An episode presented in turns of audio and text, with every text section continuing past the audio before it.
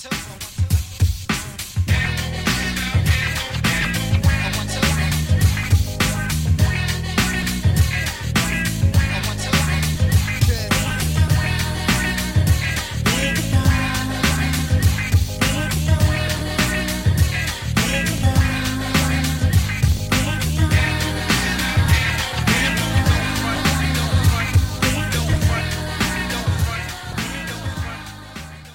Greetings, fans. Welcome to another edition of Shy Lounge. I am your host, the sensational one, Shinblade.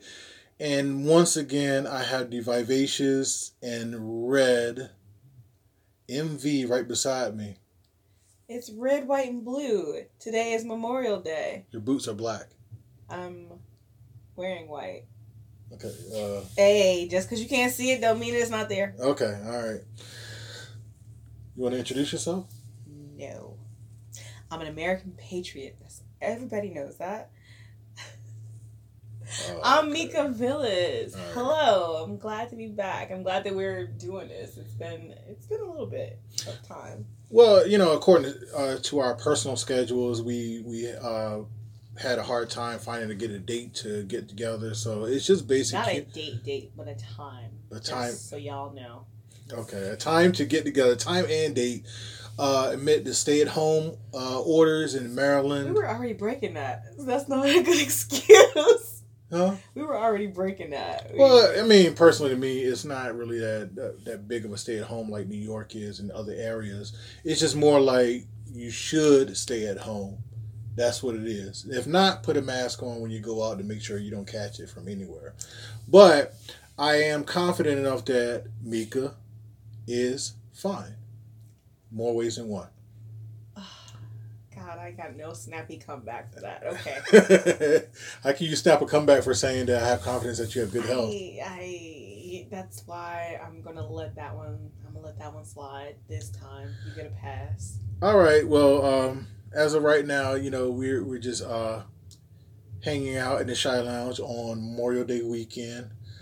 Uh, so I just want to give a quick warning that if you hear any popping on this recording, I had to close my window. So if you hear any popping on this recording, that are fireworks going off in Baltimore, Maryland. Unless you hear me saying, "Get down," that means somebody's shooting. I live in a good neighborhood, so that, that should be I Should be none of that happening. You said be more. That right there ensues the whole fact that it is a bad neighborhood in general. Sorry. Well. The DMV ain't all that either. They I- pop I, I don't claim the DMV. I'm just telling y'all right now. I am again. I am in distress in these areas of you people acting a damn fool. It doesn't matter where You it is. people. I said you people, and you know what I mean. And if you take offense to the you people, then that means you resemble the remark, and I should get my purse because you're going to steal it later. Wow. Now what? Okay. I'm just as cautious as DC people, just as I am with I'm Baltimore cautious- people. I'm cautious of all you people, but again, let's be honest. Be More is, you know, not known for its brotherly love and hospitality. That's Philadelphia. Neither is that place anymore. So, Okay. Well, uh, there were block parties over the over the uh, weekend, which means no social distancing, and they opened up a lot of beaches too. Yeah, about that. And we saw videos just before going live. We saw people on top of people in what I can only describe as people soup in some of these places. I forgot who said this on social media. Uh, I think it was a friend of mine. I thought it was a wrestler or indie worker, and he was like, "Mmm, Rona stew." Ew. it's disgusting, but it's true. Like I, I love like going to the beach, um, or to a pool. You know, just to kind of relax, catch some rays, mm-hmm. get your quick dip on, whatever. Mm-hmm. But looking at some of these pictures and seeing in this day and age where we know that there is a, a disease that is devastating to the immune system and can strike anybody, no matter age, race, religion, creed, and to see these people on top of each other at these places or could be. Um, and to know that they have no regard for not their health or the health of anybody else who they may come in contact with is it's quite frankly disheartening and People suck. They really do. Well, pretty much we. I mean, for us who are staying at home too, we all want to go out. We all want to go see a show. We want to go to the beach. We want to go to a bar, what have you. But we just know in our in our good minds that we can't because we're waiting for vaccine or a drug that can. Mm, oh, okay, I had it last week. I'm good now. Where we can actually go out instead of just dying for it. And I think a lot of people have uh, this thing. Uh, I always say extended uh, version of cabin fever, where they just had to break out and just do something or go somewhere. And I understand it, but I'm not going to kill myself just for a day. I wanting to die, right? Like not no, like that. No. That's like no. I, I would rather stay at home. I'd rather encourage everybody to stay at home. I would rather live than to, oh, I gotta go to Chili's and get some refills on my nachos or whatever and be dead the next day or mm. whatever, you know? They do curbside though. I'm just saying. You know, you don't get the refills curbside. You can't just pull your car back Hey, I was just here yeah, I would go fill it up, fill it up. Just, just but, have it. But imagine if you could. Oh, that'd be great. Just cars in the parking lot playing the music, and you just have like like our little social distancing tables, oh. or so to say. But anyway, um, I know when I was living in Virginia, in Virginia Beach, there was a, a beach called Sandbridge, but it was mostly residential neighborhoods and um, I remember back in the day, I would get off work and then drive over to Sandbridge and uh, park my car in somebody's front of somebody's house, pay them money so they wouldn't tow it, and just go out to the beach. Mm. Go straight to the beach in the back where there's nobody there. So I never like going to the Virginia Beach Strip. So just to have that moment again now at this time, I would love it. Yeah. You know? That sounds nice. But anyway, um, we got to get back on the Shy Lounge. We always doing the COVID thing because it's never going to go away, even though we're all Let's tired of hearing it. that into existence. Eventually, it will go away. We do, but as far as the conversation is concerned, it's not going to go away uh, soon, and um, we're tired of it. But you know, we got to be real with people. We gotta we gotta let it go even including that uh, woman that was on the news. I, I, you know, I forgot what she was saying though, but I just heard blah blah blah blah blah. I heard her say, "I'm not very smart." That's what she said because she said she wasn't worried about. She was saying, "I'm not worried about." I'm like, "No, you're not very smart." Let's not talk about the news because I always pick the most insane looking person and person of the least amount of education to speak to because Oh, anyway. I'm on TV. Oh, son. Oh, I love scary movie. But run, run. No. Okay, anyway, um I'm glad that we're laughing. I'm glad we're getting our uh getting a little humor because I'm gonna break it down for a bit. Um, I want to dedicate part of this show to uh, two people that have passed away uh, over the from the last episode. One was uh, Japanese wrestling uh, star Hana Kimura, who uh, how how can I say this? Unfortunately, she was a victim of bullying. harassment, bullying, harassment. Um, she was a, a star in wrestling and also in her native country. She was on a reality show and being someone out in the media, um, unfortunately, there are people. Um, she did an infamous act that people didn't like on reality shows, which I would call reality show heat because almost in every reality show is always that person that you dislike. They got the attitude where you hate them as far as characterization. And social media took it way too far with the death threats or the Telling pushing. Her that she should you know, not be here, that she should kill herself. And, and unfortunately, um, you know, this young girl, 22, 22 years old, um, and, and not even the prime of her career, just basically at the start of her her adult life. Uh, unfortunately, um, it's only with us. She she succumbed to um, demons and pressures of, of, of fame. Well, also, um, not to mention she was featured at Wrestle Kingdom. I think this year uh, as like a first ever women's match, so she was on her way up. Uh, not only that, but Stardom was bought out by Rus- uh, by New Japan's uh, parent company, uh, Bushiroad. So she had a very very bright future. Uh, apart from the reality show and the harassment, she was going to be like one of the top females of the world, and we could have saw her in the states as well. But uh, the one thing about cyberbullying and harassment is it's just plain wrong. Um, there are things that we can say on social media, and some people can take it a certain way, and there's people that'll take it the other way. I mean, it gets to the point where words hurt. Um, some people more than others. Some people take more literally Words than hurt others. no matter what. I mean, even the strongest person can get knocked for a loop if the words are if the words are harsh. Um, so it's it's up to us people if you consider yourself decent, if you consider yourself a a, a functioning member of the human society to make sure that you choose your words carefully. Don't attack people.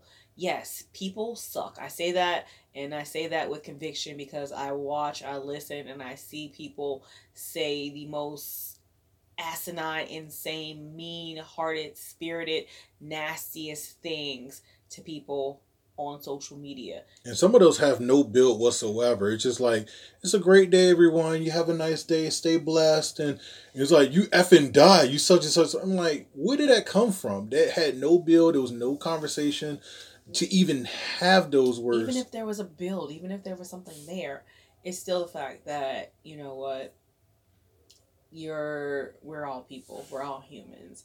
And you should want at the end of the day for everybody to continue to be human because with anybody, like if you hate them, there's always a, a possibility of change or something to that effect, you know. It, it's just people mm-hmm. people just have no regard for other people and it's it's a shame it's because you know again i say it's lack of proper training at home. It's lack of discipline. People just do not understand. There are things that you say and things that you don't say. You don't tell someone. You don't bully them. You don't tell them to kill themselves. You don't tell anybody that you wish they weren't in existence that, that you wish harm on them or their family their friends or anything like that. It's not just rude. It's just nasty. And i don't know different generations um, before us they didn't say that to each other. Yes i know they didn't have social media but again you treat social media like the person is somewhere within your you know radius not somewhere way across the seas or way across the country. We, we treat social media as the world is being smaller. You would never tell somebody in your world uh, a couple generations back the things that we say now on social media to one another. So that's just horrible Well, a lot of times with social media, I always put myself in the position of the way it, I mean, far and away, the way I talk to you on social media is the same way I talk to you in your face. And the You're way I talk to you in your face is the way I talk to you on social media.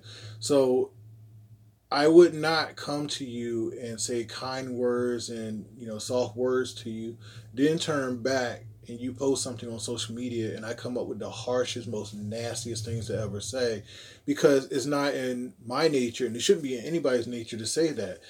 You know, there are many times within us, uh, media or even workers, wrestlers, entertainers, that somebody will say the nastiest things to you on social media, but once you are in the presence and physical presence of that person, they walk up to you like as if nothing has happened.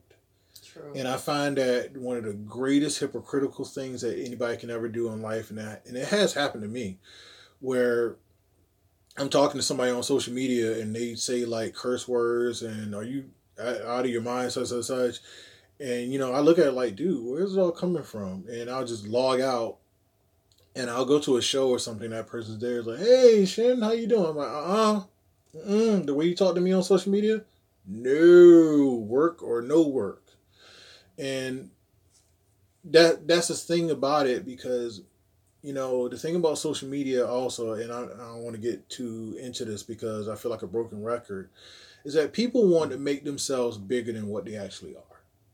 Very few people can actually do that but not everybody can do that. It's like you wake up in the morning and it's like oh i don't feel too good. Maybe i should make myself better this is all mindset make myself better and like somebody like Nattie Neidhart or um or any other person that's working as a bad guy in wrestling, they'll post something positive in the morning. And next you know, he's like, You effing die, you suck, such and such. Oh man, I feel better. And I just don't find that to be anything uh, positive or conducive to anything. People, I, I think, for the most part, bullies and people who partake of just being mean and nasty for no general reason, they're jealous. They're jealous of something um, that that person that they're bullying has, or what they perceive them to have, or something that affects. So, like, I, I think that if you feel the need to be a nasty human being, if you are bullying somebody, that there's something within you that you need to correct, that you need to look inside yourself and figure out what it is that you're lacking. If you are a person who is being bullied, someone who has people um, saying negative things about you, and you feel you you feel that you're at a point where you know uh, you're at your wits end you're at a loss understand that there are people out there that you can talk to um, there there are people who value you and care about you and want you to continue to be here among us all so um, there are tons of numbers tons of websites please i'm not going to say reach out to a friend or what have you i mean if you, you I like to you, you can, but some people don't want to. Some people don't feel comfortable. Some people feel that they're a burden. You're not a burden, but there are people out there who will definitely talk to you. There are professionals as well um, as your family and friends. And hell, there are some strangers out there who will. I, I I've especially if they can relate. I've talked to people, um, and I don't want to put anybody's business out there or No, no, whatever. don't do that. But I, I've talked to people who I, I know for a fact now that they were at the edge of something, you know, that could have been catastrophic for them. That they weren't in a good mind space and they wanted they wanted to, you know, make it stop and make it stop the wrong way. Um, so again, uh, and these were some of them were not people that I know have been in the same room with, you know. Um, so reach out to to somebody, be a professional, be a family, a friend, be a, a, good stranger, and you know that they're out there because you know we we care. Yeah, um, it. I mean, it can be far and away again. You know, with help of, of a downtrodden soul. So for for me, um, and I'll say this on. I'll say this since it's my show and it's personal. There have been times where I felt like so down. I felt like I was underneath the dirt. Uh, so to to say a phrase. And I just thought about it as like, what? Look at where I am, and then I look at some other people in social media that want to bury other people just because they feel like they get kicks off of it. And I, and some of these people, I'm just like, I'm doing better than these people. I'm waking up feeling okay. My life is there. Um, you know, not being Shinblade, I've been to so I've been to so many places. I met so many people, and Mika's one of them. Uh, just connecting and networking, and I'm just I'm just here, and I and I'm blessed every day that I get to do this and I get to go out and I get to go on trips and people say, Hey Shinblade, do shy hands and everything of that nature. Is such a very simple joy of seeing that. And if I don't get that, you know, it's fine because I know there's other people in other places that do get it. Um so I, I wish I was a friend, a close friend of Hana. I wish I was a close friend of people that I know that commit suicide. There was another one a year ago, Eric Chappell, uh, Maryland wrestler who committed suicide, and um, he was a cool guy. You know, everybody loved him, was around him, and, and honestly, everybody could have stopped him on the drop of a hat. Um, if he if they knew when and where he was going to do it, because he was that loved. So, uh, as a youth, you know, I was I was uh, ignorant to a certain extent, saying like, if you got people that love you, you don't need to do it. And, and, and it's actually true, but you know, it's just mental mindset and capacity that one has on themselves. Nobody knows but that person themselves, and um, that that's just that's just how it goes. So you know, reaching out to sometimes reaching out to strangers is better than reaching out to a friend. And I find it weird, but you never know from that next person. You know, that person could be the total opposite of you, but if you've been through the same situation, it will open up your eyes. Right. So that's why when people were coming out and talking about suicide, you know, it's a, it's a yeah, it's a taboo subject because it has this and it has that, and you look like an ass when you tell the tr- when you tell one side of the truth in public. Aside from, uh, you know, the the well wish they were loved and it's so sad. So you know that's why I, I said this earlier today to another uh, person on social media. It's a taboo subject that shouldn't be spoken of. And honestly, I didn't want to get into this, but a former WWE personality got into this Japanese woman's death and made it about herself. And that was none other than Tamara Sytch, aka Sunny. I know. so I think I'm gonna I'm gonna try here no, go ahead. I'm gonna try to play devil's advocate here a little bit, and it's tough because this is Sunny we're talking about here, and and sunny um, days. Unfortunately, um, it was not. Unfortunately, this is another person who I I I, I believe needs help. Um, because while she may not profess to have any um tendencies and want to kill herself, her actions speak differently as far as her life choices have gone, especially within, I know for a fact, the last few years. This is a woman who um, is in the WWE Hall of Fame for her contributions to the wrestling business. She was? Isn't she? I think she is. Uh, got a fact check that one. Yeah. I, right. I, anyway, but her actions act and her her actions and her her lifestyle reminds me of someone who basically is self-destructive while she may not want to hurt herself she is hurting herself from her actions from just drugs alcohol the alleged sex. I guess it's not alleged because she'll tell you all about it. Um, but, oh man. Um, but just her her lifestyle choices are a cry for help in itself. That is destructive behavior where. Well, she was. Yeah. 2011. Yeah. Okay. Sunny's in the Hall of Fame. Um, wow. But here, here's the here's the real, I guess, I don't want to say ghetto, but here's the real urban version of what this. Sunny is that crackhead ass auntie who back in the day used to be fine, but she started doing rocks and blows and blowing blow jobs and stuff for drug dealers, and now she all strung out. But she thinks she got an opinion because she thinks she did something. Where back in the day she did do something, but right now all she doing is sucking dick for nothing. And uh selling skin on OnlyFans too. That's sucking dick for nothing.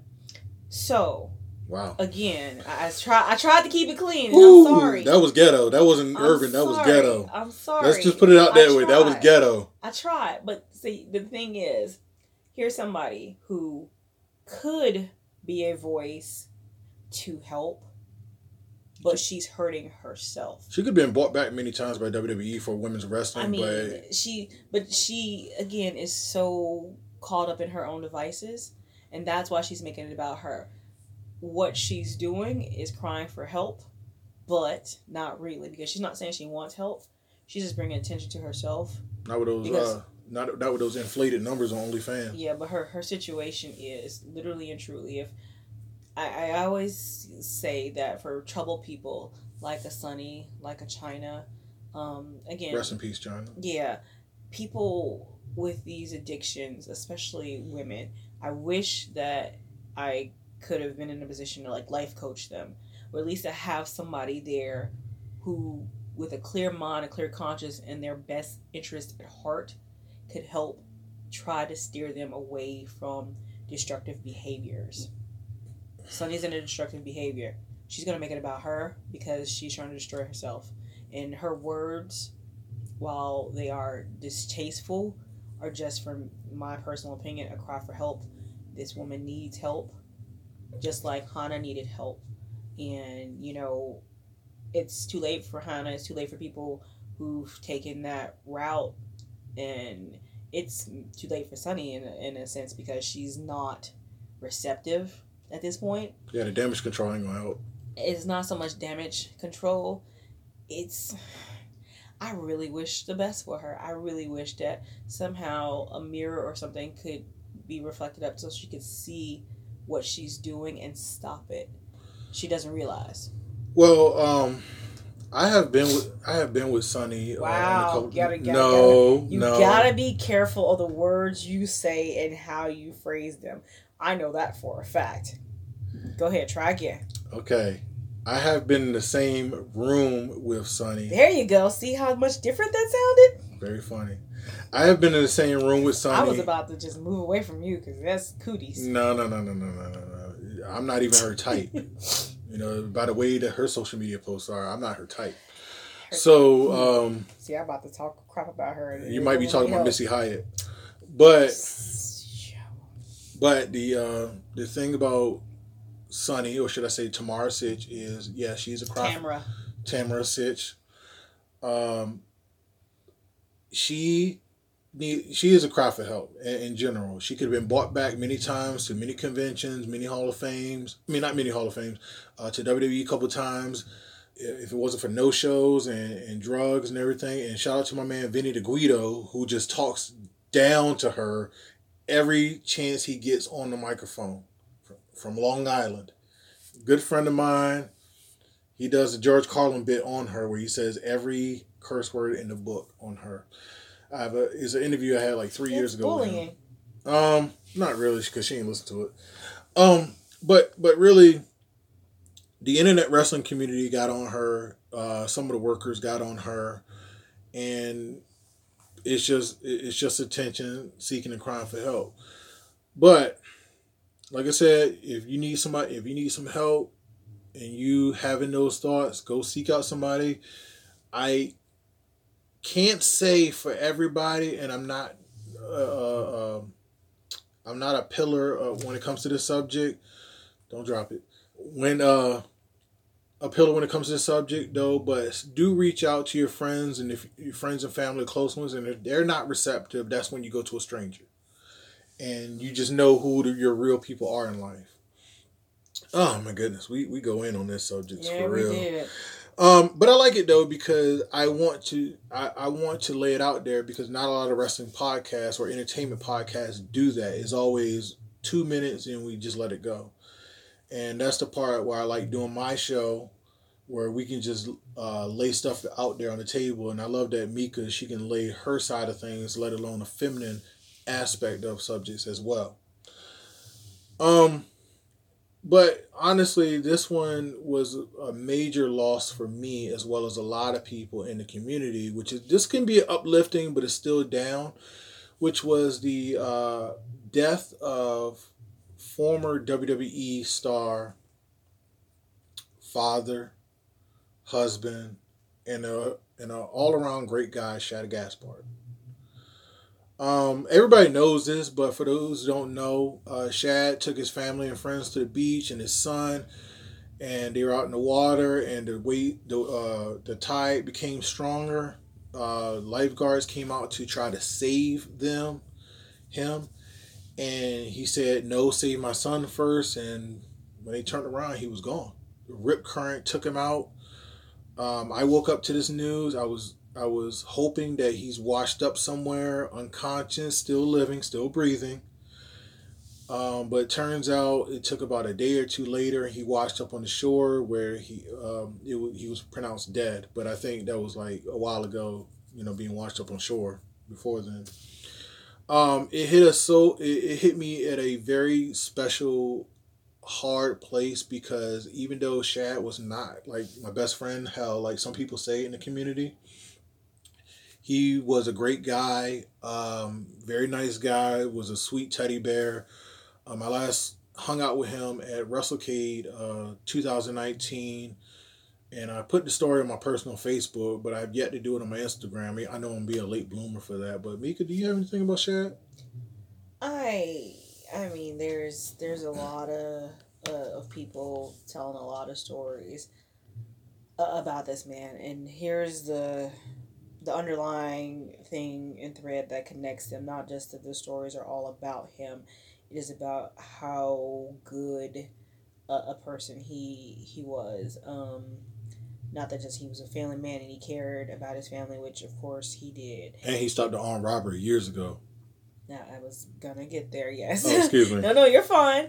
But you know, um, here here's a a person who, um, by all rights and means, if you went on appearances, you would not think that he was as kind, gentle, and good natured as he was. Um, the fact that his greatest joy um, is told by people who know him best was his family, and that his his final act in all of his acts, especially when he was in situations that were dangerous, was family first. To to make sure that um, the the lifeguards who came out to try to rescue um, that they saved his son. Um, years ago, he was at a convenience store, gas station, what have you. There was an armed robbery going on. The person had a gun. Um, turned out to be a BB gun, but he did not know this at the time. Mm. But the person had a gun, and his thought was, I just want to make sure that everybody, myself included, make it back home to our families. Um, and he talked this person, you know, down from the robbery. Um, No, he. I think he restrained him. he restrained them, but he was able to talk to them to restrain them. okay. It wasn't just like he used brute strength to overpower them. He talked to them first and then grabbed them. Okay. Um, and like if you you can go online now and pull up and see him standing alongside MVP watching Kofi Kingston win the WWE Yep. Championship. Um, to see the pride and the emotion there. Um, just uh, just a, a great, great human, and it's we, we went from talking about negative humans um, to someone who was uh, truly the the definition of a great human, um, and and someone who just was so full of joy and brought joy and a feeling I think a feeling of friendship. Like we we talked before we started recording about how your interaction with him was. I, I've had not as close interactions, but even last year watching him, um, watching him and his tag team partner yell across the room um, at a, a convention against Big Swole. Oh yeah, I remember and, that. Uh, Diamante and a bunch of um, wrestling girls. They they did a pose off of me, just out of the blue. Um, knowing And Faye they- Jackson, I think. yeah, it's going going to Faye, knowing that um, we would have seen them April this April here if you know uh, our lives hadn't changed due to coronavirus at WrestleMania weekend at Faye Jackson. Um, Gray Sweatpants Battle Royal. Faye will has shared her story, but you know she was like one of the people to say, "Hey, I, I didn't know him that that good," and just proposing that he did it. The the the, the Battle Royal, he and JTG cut a, a promo. Like they were, they were. He was so gung ho and wanting to help out everybody and to have a good fun and to be, you know, in this wrestling business was a, a great joy. You could see it in his actions. You could see it in his face. You could watch conversations and what have you and listen to everybody tell these stories and to see people who've come um, to pay their respects at the memorial at the Venice Beach there there was a host of wrestlers and fans I think Five hundred. uh, yeah, the number was like 500 plus people who showed up. Um, that's just a small amount of people um, who were able to come there. in, in amidst the coronavirus. You know, And- five hundred people. And honestly, uh, amidst all the social distancing and everything that, that we're supposed to be doing, that would be one of the few events that I would actually break for that because, again, Shad was very influential from the start of his wrestling career to now. Being in entertainment, wrestling, um, I wasn't a fan of Cryme Tyme when they first started, went to vignettes, but they won me over completely. And I will be honest with you, saying that. And if they didn't win me over then, they would have won me over now by meeting with them. Um, I didn't even know that Shad was the motion capture for uh, Kratos in God, of War, games Yeah. he did so much. He was in Get Hard, the uh, Kevin Hart movie, um, Think Like a Man Two, which I have to rewatch because uh, that movie was a blur to me. I did, it was a money grab movie for me. Because honestly, Think Like a Man should have st- stood alone. Um, he was in the Birds of Prey movie, the Harley Quinn movie that was just released, doing stunt work, even though that movie was bad. Um, but again, he was an all around great guy and my heart broke the way that he left because to me personally and take it how you want him he he went merely almost the same way that kobe bryant went but the only difference is his son lived through it the last act of his life was protecting his child and that was the common denominator. And that's what hits different. I'm not a father. I am an uncle. And i think about my niece. And I would do almost anything for her. And for him to do something like that makes people like myself and, and actual fathers step up as far as being good people. You, that's the the thing. You you don't even have to be a parent to have that that emotional register with this. Um, to to know that your parent loved you so much that they were literally willing to put you first in a life or death situation. Um, to be a parent, to to understand that at any given moment you literally willing to give your life for your child. Um, you could imagine both ends of the spectrum, being the parent, being the child. Um, this is a ten year old boy who who has lost Uh-huh. who has lost his father in the most horrific way and and being one of the last people to see him alive. Um, to to be, you know, literally um his legacy um in, in every sense of the word. His this child's life is his father's legacy is his father's great gift to him like his greatest gift. So while our our you know our hearts our minds our thoughts our prayers go out to this family during that time i know that there are I know that JTG, MVP, and, and a few others have have vowed to make sure that this this this boy grows into a man and someone uh, his father's son in every sense of the word. And that's that's community. That's great. That is Mm-hmm. that is us stepping up. That is talking about a village raising a child. And that's i think some of the values that we need to go back to to help alleviate some of the evil in this world where people are just, Going to beaches.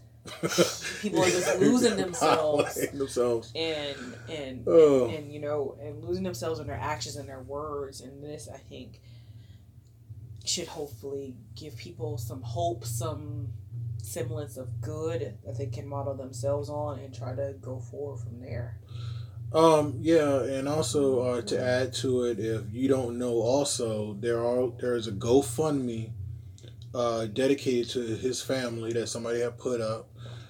Also, there's a shirt from Collar and Elbow. I actually bought the shirt, and there's a shirt from Pro Wrestling Tees that uh, shirts that are dedicated to the family.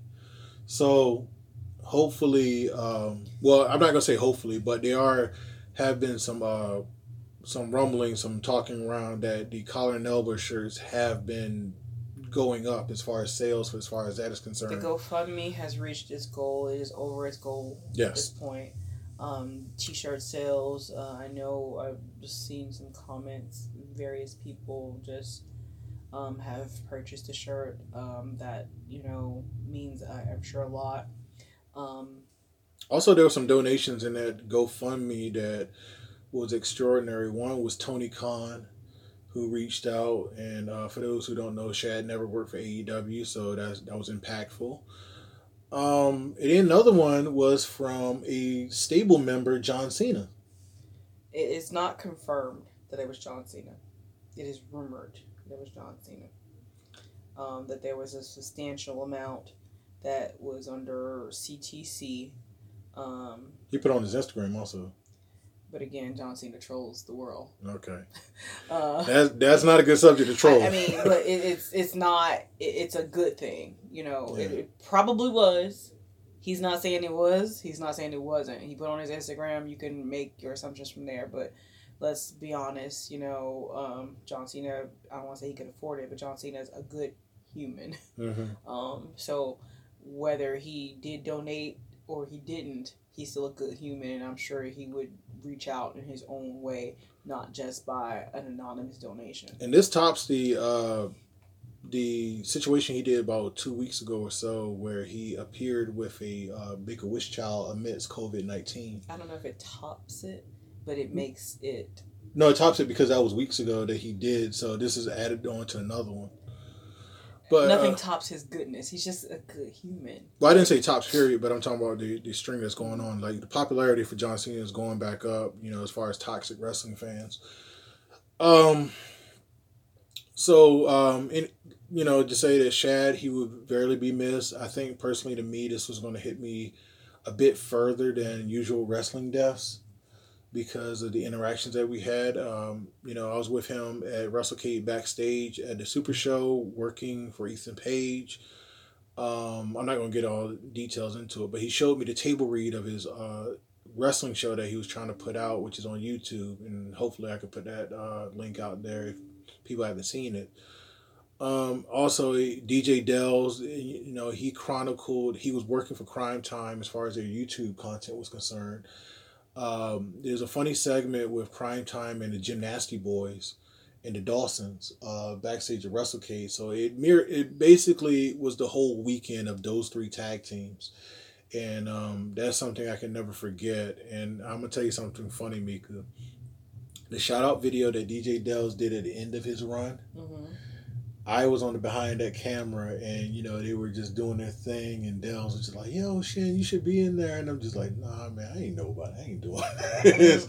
but then again, James Ellsworth was in it, so I'm like, "Yeah, I can be in this video," but I I didn't do it. So, um, rest in peace, Shad. Uh, I will miss you dearly as far as being an associate, um, and you know a lot of people will. I can't say much for it. Um, there was some negative people, I will admit, on social media saying I didn't care for Cryme Tyme, but rest in peace, which they can uh, go uh, kick rocks with flip flops on because that's not something you should say uh, on social media again with words. I didn't care for my, much for that person, but uh, RIP. Best not you comment, period. Again, uh, this is the lack of. I wouldn't even have acknowledged it. Like, uh, you, you we've given enough time to them. That's it. Yeah. So, um, going into it, I do have a subject. I, I was going to cut this uh, a bit short, but I do have a subject that, you know, we're talking about uh, black people, uh, quote unquote African Americans, if you want to say that. Um, but it was something interesting that I did talk with you off off mic and that off air off air excuse me gaff um, the recent the recent rumblings between Lio Rush versus Mark Henry, and I wish this was a wrestling match, but it's not. It's a thing called Twitter. Even if it was a, it's like a match because I'm pretty sure it's predetermined. Yeah. So um, over time, uh, as people know, that Lio Rush was released by uh, World Wrestling Entertainment (WWE) uh, amidst the Black uh, Wednesday uh, uh, releases, which was sad to a number of people, including myself, especially um, the way that he was going about the cruiserweight round robin tournament, which I did like. And all of a sudden, I don't know how this started. I don't have the full information in front of me, but Lio Rush called out Mark Henry for holding it down black wrestlers in WWE. And it got to the point where they had a back and forth, and Mark Henry considered pressing charges against Lio Rush, and Lio Rush considered getting his people to counter it. Then Mark Henry came out and said Lio, called his number, which was the number to the Busted Open show with Dave LaGreca, which could have been like a worked uh, shoot or worked promo to call the show. Lio said that the phone number didn't work, let alone if he called, yay or nay, whatever, we don't know. And it got to the point where um, people on social media mostly backed Mark Henry on the whole ordeal. Lio Rush is a very smart individual in my book. People are going to back Mark Henry because Mark Henry is an established WWE superstar who has been in the company and the program for over double digits years now. Lio Rush was in the WWE for a cup of coffee. He was on the main roster in on Raw for probably equivalent to maybe six months to a year, and people don't and did not know him. He was Bobby Lashley's manager, and that was it. Right. He was the little gremlin on Mark Henry. Oh, I mean, excuse me, on um, Lashley's shoulder. He was Lashley's voice because Lashley, like Brock Lesnar, has the voice of a three-year-old girl. Anyway, Wow. I said it. I did. All right, this one I'm gonna scoot on over. I know, I know, Bobby Lashley don't hit women, but that's when I scoot on over just from the heat period. And Bobby Lashley is a nice guy. I I met him I'm when he not was in. saying he's not TNA. nice. I'm just saying that I have more bass in my voice than he does. I just, he just he just honestly for a crack at Bobby Lashley, he looks like little Nicky from the Fresh Prince, all grown up. With the same size head. anyway. Bobby Lashley's gonna kick my behind. hey, hey. He's a wrestler and an MMA fighter. I, I mean, again, I'm, I'm not saying anything about his personality. I'm just saying. We love Bobby Lashley though, but you know that whole français? that that that uh, whole Lana Rusev storyline had to go. Love, that's your favorite storyline. No, I don't. That was horrible. Century. That was terrible. But Lio, Lio is a worker. That was the Tiger King of WWE storylines. God dang it. Ugh. Back to the, the Okay. story. Lio Rush, for those who do not know, is a worker. He is a smart worker. He is a indie worker to his core. He has learned the tricks and the trades of how to market yourself. And being that he is a man of smaller stature, um, hell, some of the women are bigger than him. Wow. I'm again, I'm calling it like it is. I'm not trying to. I'm not. I'm okay. Let me let me just. People like, oh, Mika is shooting. I'm not, y'all. Mika has a gun. I do not have a gun. I'm being honest. I've seen Lio Rush in person. I know his size. I've seen him stand next to current divas and knockouts and other women in the industry. They're bigger than him. Not trying to disrespect anybody. I'm saying that he knows his strengths, which is putting himself out there, marking himself, and being appearing larger than life. He knows his weaknesses. Lio marketed himself on the independents into a WWE contract. Now that he is out of a contract, he's going to continue to market himself. How does he do that? He goes after the biggest dog in the room that he can. He can't go after a Roman Reigns. Roman's Okay. not going to play with him. I'm about to say the big dog. Roman is not going to play with him. Roman, quite frankly, Roman's living his best life at home. quite frankly, Roman doesn't have the the wit to spar with Lio. Booker T would be a good person to go after, Oh God, no. but Booker keeps it too real. Booker would be coming for him. You know how Booker, grew Booker up. keeps it too real. Mark Henry has the verbal acumen. Mark Henry wants to represent, so to speak. The black. But he, yeah, I, I didn't want to say it, but yeah. But he's also not going to go after Lio other than, I'm to call my lawyer. Where Booker T was like, knuckle up. You see what I'm saying? Lio knows. I'm just glad it wasn't Stevie Ray if he was in there. Right. But Lio knows who he could go after, how much he can say and get away with, and it's generating buzz. People are backing back Excuse me, bar, barking. Back in the Mac. Back in the Mac. The Mac. shout out, shout, hey, shout out to Rodney Mack. That's my dude though. Him and Jazz. But people are backing Mark Henry because they know who he is, but now they also know who Lio Rush is. And knowing who he is is part of what he wants people to do. I thought you was gonna say knowing is half the battle.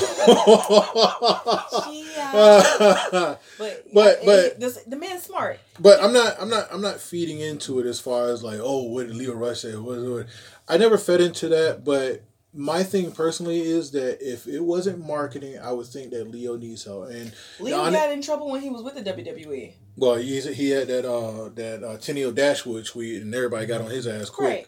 But um, not to put it out there, even though I'm a small guy, but Lio reached out to me um, about a couple weeks ago, and I and I actually told him that once this pandemic and the stay at home orders subsides, or if he's in the uh, Maryland area with his family, I will come down and interview him and kind of straight shoot on it. And hopefully he will too, but I think he will work me. Is he a wrestler? He has wrestling tendencies now. Uh, no, no. It's a yes or no question. Is he a wrestler? No. He's Yes. doing music. I'm sorry. Was he a wrestler? Yes. Then he's going to work you. Thank you. That's what I meant. Thank you. But Uh, of course, He he's going to work it. he came out he came out on social media and I found it funny though. I found this was funny that people picked up and ran with it because uh, Dirt Sheets picked it up. He posted that he may never wrestle again. And I just it never that dirt sheets picked up on it. Of course, they're going to pick up on that. because I was thinking about I was thinking in, in my in my mental aspect instead of thinking outwardly. Mm. because Lio has the talent, and you've seen it all around the world and wherever he goes. And he knows that WWE is not the end all be all, it- unless he treats as the end all be all. But he has the talent where those people who automatically shift, release workers to AEW, he could be one of them. I don't believe he's in the top 10 of the recent releases to go to AEW, but he can work himself to go to AEW. Mm-hmm. And honestly, and honestly, I think Lio still has more days of wrestling, but he's concentrating on the music that he's putting out right now. So I believe more than anything, it's a hiatus. It's smart. I mean, Lio's a young man, but he's also a young man who's been doing this for years and years and years in wrestling. As we've said before, we said off air, we said on air, wrestling takes a toll on a body. Mm-hmm. um, the repeated movements, um, the the bumps, if you will, the the being thrown around onto these plywood boards, into these steel cables. This stuff hurts, Mhm. and if you have another way of being creative, which uh, some of them do, Lio is music for him. That's his outlet. Jericho has the same outlet, music. Jericho has many things. But I'm just saying, Fozzy is one of the things that has been consistent throughout his career. Now Um, pro wrestling tees. Anyway, um, music has been a, a great outlet, and why would he not pursue it? Why would he not translate some of the wrestling notoriety that he has into his music? Because let's be honest, I'll, I'll be I'll be under I'll, I'll be I'll be straight with everybody. John Cena did a rap album. I actually thought it was good. I purchased it because I did too. it was John Cena, a wrestler that I knew and I liked, doing something outside of wrestling. Lio, again, I will say it again, is a smart man. In this day and age, if John Cena released a record or album or whatever you call it, it would be in the Billboard top 100, probably in the Somewhere. top 10. Be, I wouldn't say number one. It's because of 2030. I'd say 10 because of his wrestling notoriety. Because of John Cena being a good human and make a wish and all that, whatever, people would buy it. Because, so, Lio, knowing the day and age we live in, because he's very social on his media, on Instagram, going on Instagram Live, taking any fan on and giving them their own five seconds of fame as they talk to him or whatever. Lio understands the beast. He understands social media, he understands marketing, he understands promoting, and he is his own biggest promoter. Vince McMahon himself could not promote Lio Rush the way Lio Rush can promote Lio Rush. And that's very most that's most important in entertainment is to promote yourself and do it the right way because nobody can promote you like you. And some people just sit back and let the wrestling posters promote them. Some people are cracking their heads on the drawing board, to see what materials they can put out, and I applaud those people. Uh so you know, being multifaceted will get you a long way. Like Dolph Ziggler does comedy, and then he's a wrestler. Then he's also a, a Hot part as hell. a part time agent uh, backstage where he's transitioning to. Part time boyfriend. What up, Dolph? Oh, sorry. Okay. um, Sorry, I didn't even throw you. if, if you can say that, then I can point out a few women backstage out that could be a future girlfriend. One is uh, Tamina, You can have her. uh, which she is very hilarious on Instagram. You can have her. Uh, Nia Jax. You can have her too. Um, well, not really. I th- is she single? Who cares? I don't know. Okay. Um, but any- but again, a man can only dream. So Call me Dolph. I'm sorry. Go ahead. I see you more as an Andrade person if he wasn't engaged, One, I wouldn't care. It's whatever. or Humberto is. Carrillo if he wasn't married. Yeah, no, no. All okay. First of all, no and uh uh.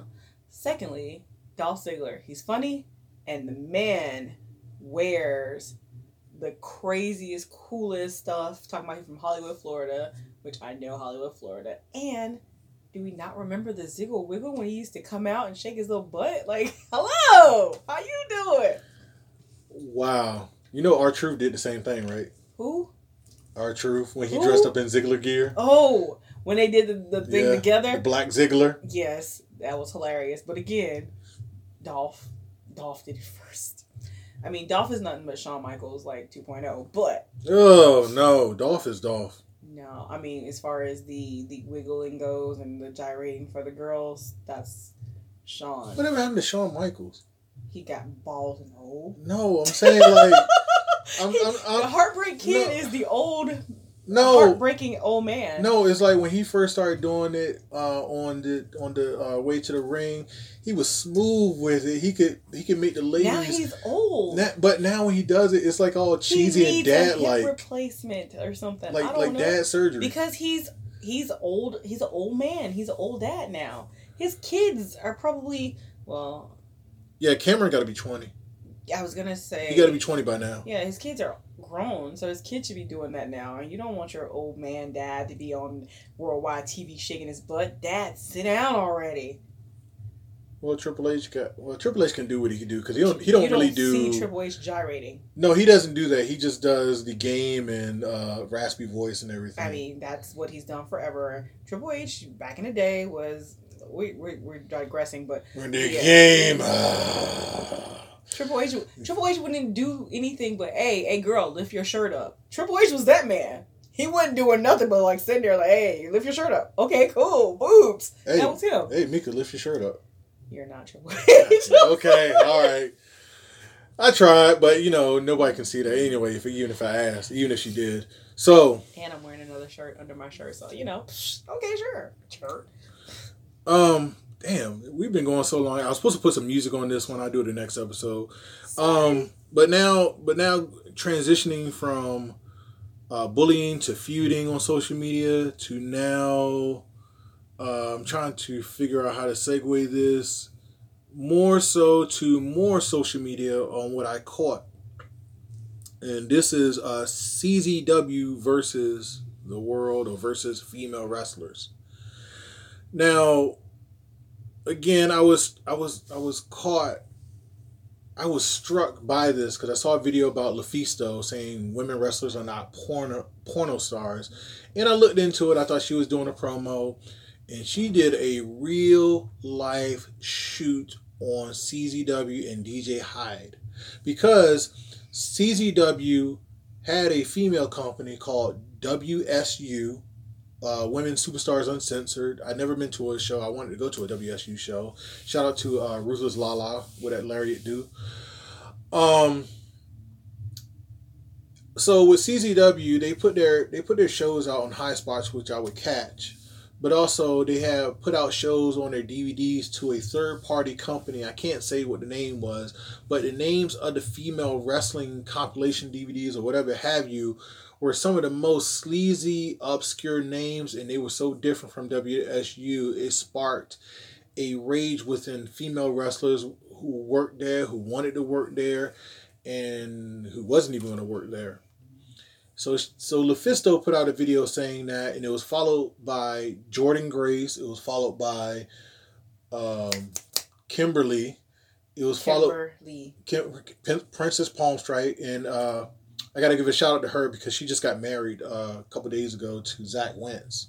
That's right. And uh, she was beautiful in that dress. And I sent her a DM, but she didn't get an answer back. You know, she just liked my congratulations tweet, and that was it. So you can do what you do, but that's why I'm small. Um, but anyway, pause. But anyway, um, it was the sleaziest names. I don't know if you caught some of these names uh, of these re-releases of the women's wrestling, but it was like something of a nature that you could buy softcore porn. That's what the um. So, you you gave a, a a lot of the background and it's a little bit tainted, so I'm gonna clean it up a little bit. Um, CZW sold the rights um, in some of their matches to a third party um, a third party marketing site or what have you. Um, and part of the sale um, was the right for the company to market and promote any way they saw fit. Um, what they did was they took some of the matches and rebranded them, re released them, and some of the ad copy or some of the things that you know, if you would click or search for um, in titles and words were as far as the girls matches CZW girls all assets revealed. CZW oh girls God. top heavy and tough. Um, these are things that uh, in the porn world softcore porn xyz like that that's something that is that's the norm so to speak. Um, but they they did this and um, they did this without the permission of any of the, the wrestlers themselves. The the the marketing for the girls matches were with those wordings and our, our, our top heavy girls get rough and tumble or what have you, but in the same DVD or the same release, they would talk about the guys matches just as normal. You know, we're having Bob yeah. versus Steve yep. and hard hitting brawlers or what have you. Um, so LuFisto reached out to the company um, and said, Hey, what the hell is this? You know, y'all need to stop this. And she was told even if they wanted to, they couldn't because they had sold the rights and, you know, it was no big deal. And CZW gave out the most weird blanketed statement ever that should not have been put out. And, and that that received a ton of backlash from fans. You know, f bombs, not going to shows anymore. F DJ Hyde, uh, this, that, and the third. And I, I I'm on the side of I'm on because the weird thing about it is when you sell rights like that, it's no longer in the hands of the parent company of CZW. It's in the it's in the hands of that company that's putting out the DVDs and putting out the videos. But to me, it's still wrong. Period. By branding it, the top heavy hitters and all the names of what you say there, because women nowadays are working hard to have a place on the table of professional wrestling. And and you know, many years ago listening from a clip of a podcast, women were side attractions up until probably about late '90s or so, and still that was a fight from then. And now, from 2013 to 15, WWE said we're gonna have a women's revolution, they keep doing it many, many times and failed at it. But on the outside, you have Impact Wrestling who had knockouts. You have Ring of Honor who had Women of Honor, which faltered a little bit in controversy. Um, there's some other companies that employed females. AEW, which is slowly, slowly, slowly uh, rising along with their females. So it's still a tough battle for women wrestlers to have that place at the table where guys can uh, most of the guys and females come to shows and say, "I'm going to see this female. I'm going to see that female," and that's why I, I enjoy women's wrestling because I want to see women rise up and make main events and uh, become groundbreaking. Now in WWE, women main evented WrestleMania, but that was a bit of a, a farce in itself with controversy and time and things of that nature. So it didn't pop off that well. And I have spoken to Mika about this saying that um, the WWE women's matches, whenever they try to make a breakthrough, looks good on paper, but for some reason the execution it falls flat. And yet I still cheer on and hope for the best and hope for this, that, and the third. So we all hope for the best, but it's hard to hope for the best when you have Great CZW, which is a, a company that, as far as independents go, a lot of talented performers, both male and female, have worked for. When they they give a statement, you you said it was the worst statement ever. Their statement is Two years ago, CZW entered into a licensing agreement with a national media distributor to license CZW and WSU footage. Is that the press release? Yes. I mean the tweet, excuse me. Yeah, that company has the right to utilize the footage without limitation. They have repackaged and renamed shows as it is their right to do. Our athletes, regardless of gender, are just that athletes, whom we are proud of and appreciate. We stand behind the in ring action of all our footage. It wasn't. It wasn't that press release statement they put out. It was what they put out on Twitter that was that was terrible. So the press release was more business than the tweet that they put out. Now, there was like text. Here's some. There was like text messages that were uh that was coming out. Uh, I think it was Lufisto or somebody else. And one of the lines up there that they put out was, um, and excuse my language, if I knew I could fuck you, I could put you on the show. I'm paraphrasing. Uh, okay. And that was such a dirty, rotten statement. So yeah, that that wasn't a, a statement. That was a, a actual text. Um, that, yes, it was. Excuse me. Um, so I guess I'm just dirty laundry girl today.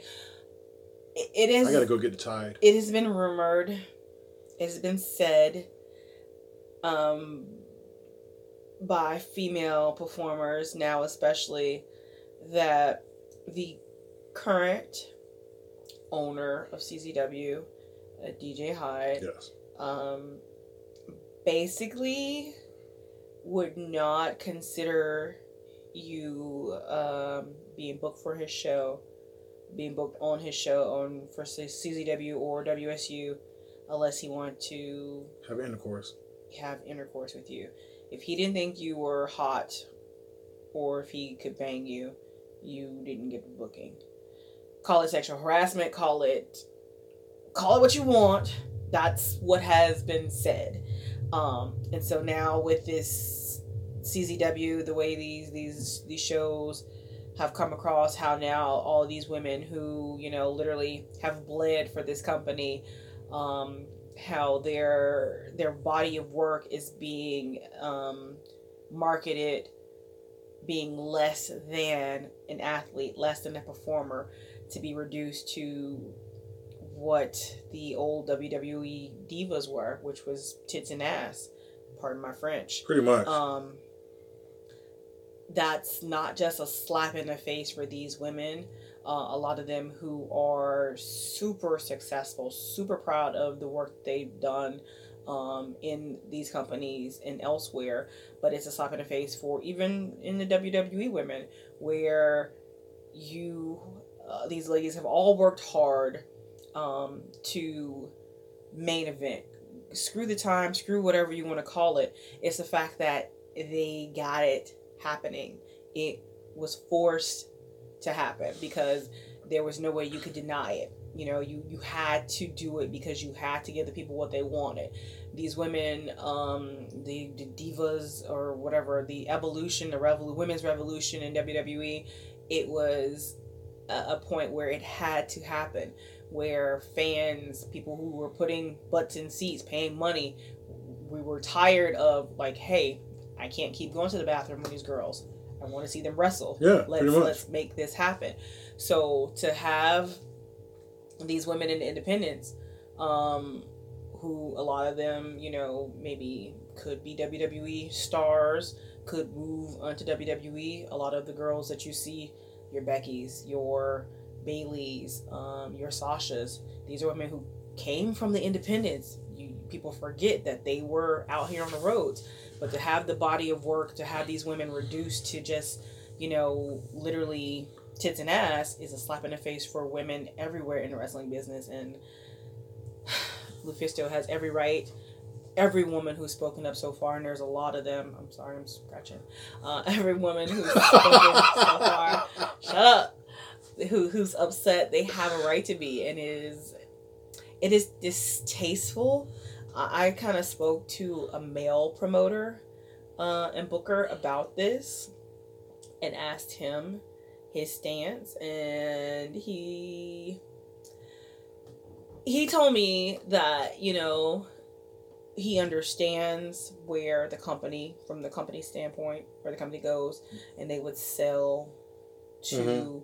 a, a third party he says but also the company did not do right by their statement where if you have a talent and let's be honest lufisto is a talent. Yes, she is. um if you have a talent reach out to you and tell you and, and speak to you and, and try to gauge you to um, gauge to help to to see what you can do to fix this problem and to kind of blow her off like they did. He's like that's a problem. He said you can't do business because you're going to lose not just your girls in your locker room you're going to lose your guys too. Because that shows that you don't have respect for workers in general doesn't matter the sex of the worker. It shows that you don't care about the people who are literally going to get into your ring and, and bust their butts and, and risk their lives to entertain your your your crowd your group. So that is a problem. And i was like there we go again i understand from a business standpoint selling your your shows oh goodness. um everybody does Even Joey Janela went in on them. right And uh, Solo Solo Darling, I forget this. I forget to say uh, Solo Darling because I love her. She went in on too, but she she just went like in a comedic type. in, in the solo darling type way Yes, she's so sweet. Um.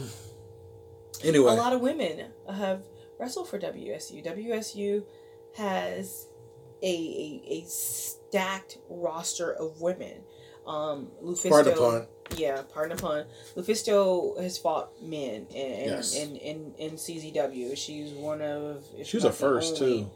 Uh, I can't think of who other women would be right now, but the fact that it's not just like oh a couple of names you've never heard of. You've heard of these names like Priscilla Kelly has worked WSU. Kiera Hogan has worked WSU. Kiera Hogan, um, uh, Aja Perera, Aja Smith, um, WWE referee, first African American female referee, has worked WSU Uh, Kennadie Brink, Jessie Kaye. has worked WSU. So there's a, a ton of people who you know um, and who are known who've worked this promotion. So it's not like a Ember Moon. Ember Moon has worked WSU. Again, the names, Yes. the, the the notable names go on and on and on. So again, to have, uh, to have the blatant disregard. That's Yes. what it is. It is. It's just. It's too much. It, it's one of the premier. It's one of the premier women's companies of the United States that can uh, rise up and come out. I mean, you have your Shimmer, you have Shine, um, Shimmer, Shine. Shimmer, Shine. I'm. There's a couple other ones out there. Um, I can't I can't name them off my head, but you know what I mean about that. And women Rise. rise, yes. Women has such a hard and difficult time to make themselves uh, known in this world, and, and it sucks because women because wrestling is still quote unquote a man's sport as they put it out. Boys Club. Yes, it is. And my thing is that though that there's some women that out, out there that can have matches with men. You know, you seen Te- Every last one of them can. They train with dudes. th- that's the point. Exactly. I mean, I'm talking about having matches and having the solid up to down match, like solid matches. I'm not talking about you just having any old match. I'm talking about the ones where you pay money to go see. You want to see that match happen, and you know because we've seen it many times with Sami Callihan and uh, Tessa Blanchard, and Who worked for WSU? yeah, that's another one. So it, it is that um, you know for for things like that with the parent company of CZW and the uh, company I don't know what its name is, it sets it sets women back inherently for about a number of notches to do that. Now it gets to the point where WSU may not see, uh, exist unless they seek new management. That's not gonna happen. They're, No. they're not gonna seek new management. Um, and the, the the fact of the matter is, right now CZW before hiatus was a little bit shaky. So For a this while is now. this is not helping its brand, honestly. So here's the thing in wrestling where people have egos. Um, It kills too. and it's promoters, it's bookers, it's wrestlers themselves. Nobody wants to say when they've gotten screwed, when they've gotten um, taken advantage of for their lack of business practicality. Mhm. Whoever this national media distribution company is came in, wrote a check, and it was probably more than you know a few DVD sales. And DJ Hyde signed a contract with them, gave them the rights and all this other legal stuff. Did not read fine print, and probably when he made the phone call and said, "Hey, what's this? Uh, this ad copy?" That's Mhm. when they shot a lawyer out over at him and said, "Hey, we own your stuff. We can say what we want to say. Shut up, or we'll sue you." and that's and that's how I say with a lot of things in entertainment. Like you can you can get uh excuse my language. You can get fucked any way you you Left, you would right, le- twice left right in between. Yeah, six ways from Sunday. You know when people dangle that money out there, say, "Hey, I got something right here, but you have to sign this." And if you are if you are in the negative when it comes to money or in the low and you need that money, chances are with a lot of people you do anything to get that money and sign that dotted line, whatever they say you sell your soul to the devil, sell your soul uh, soul to heaven, whatever it is. You get the money, it's in your pocket, you move on. Stimulus checks, I say the same thing about that. We're gonna pay for it in the back end somewhere. Even Stay though away from my back end. Okay, I had to. I had to. take a look. Stop it. Okay. Um hanging out. But anyway, no, that's not. so anyway, you know, there's a second one that's coming out with the government, but you know, that's that's political. Um, so but it was a bad. It was a. It was a great business decision. the horrible but- terms. The terms of the business did not benefit the business. Had a, a simple rework of the contract going. You know, we Or at least the titling of the DVDs. uh, again, they didn't write the title of the DVDs. I guarantee you. No, I'm talking about the parent company. um, um, the parent company, the people who bought this was the, the distributor, this distribution, Distribution company. company. They renamed this stuff. That's I'm CZW, right? But again, if CZW had a lawyer, a retainer, or somebody who they could have legal zoomed and paid the money for, and had them just do a simple edit, I guarantee you, if they had taken out the this uh, tweet that I read is literally legalese that was probably in that contract. If they had taken out that we have the right to rename or repackage, if they had taken that out, then we would not be having this conversation because CZW could have made a phone call and said, "Hey, I need you to cease and desist of this brand of marketing our females." But again, bad business decision as far as not having a lawyer to read over these things and to advise you properly.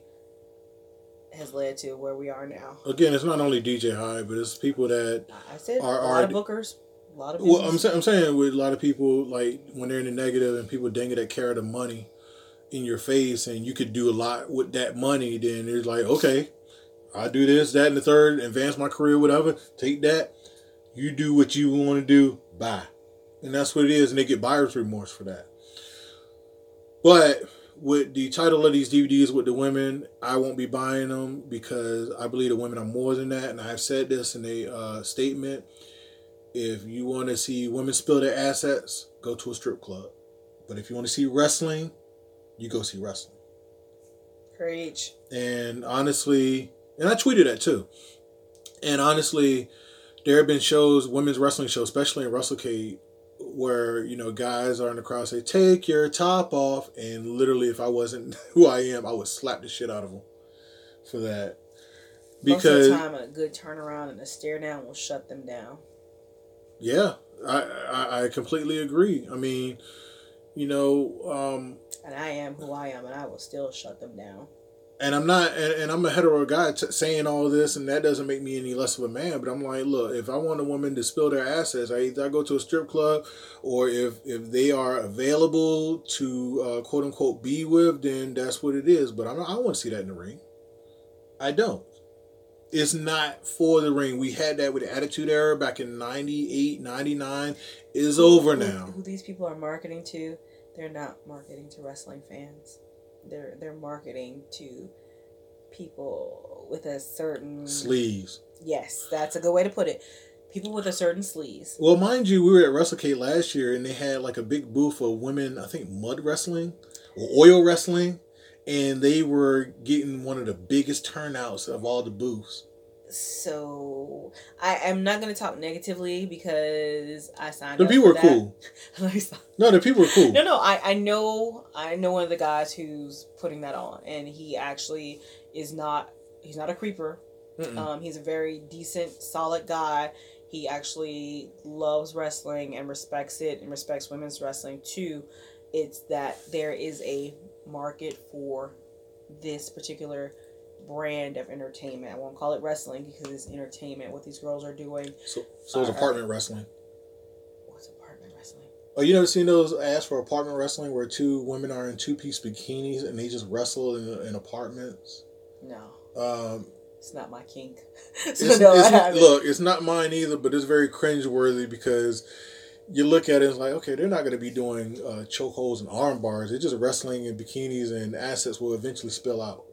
Uh, but again, that's that's that is clearly a kink, and that is a kink that's out there. I know that's a kink out there. You know, like, and so again, you're marketing to these people because they're spending money on their particular kink.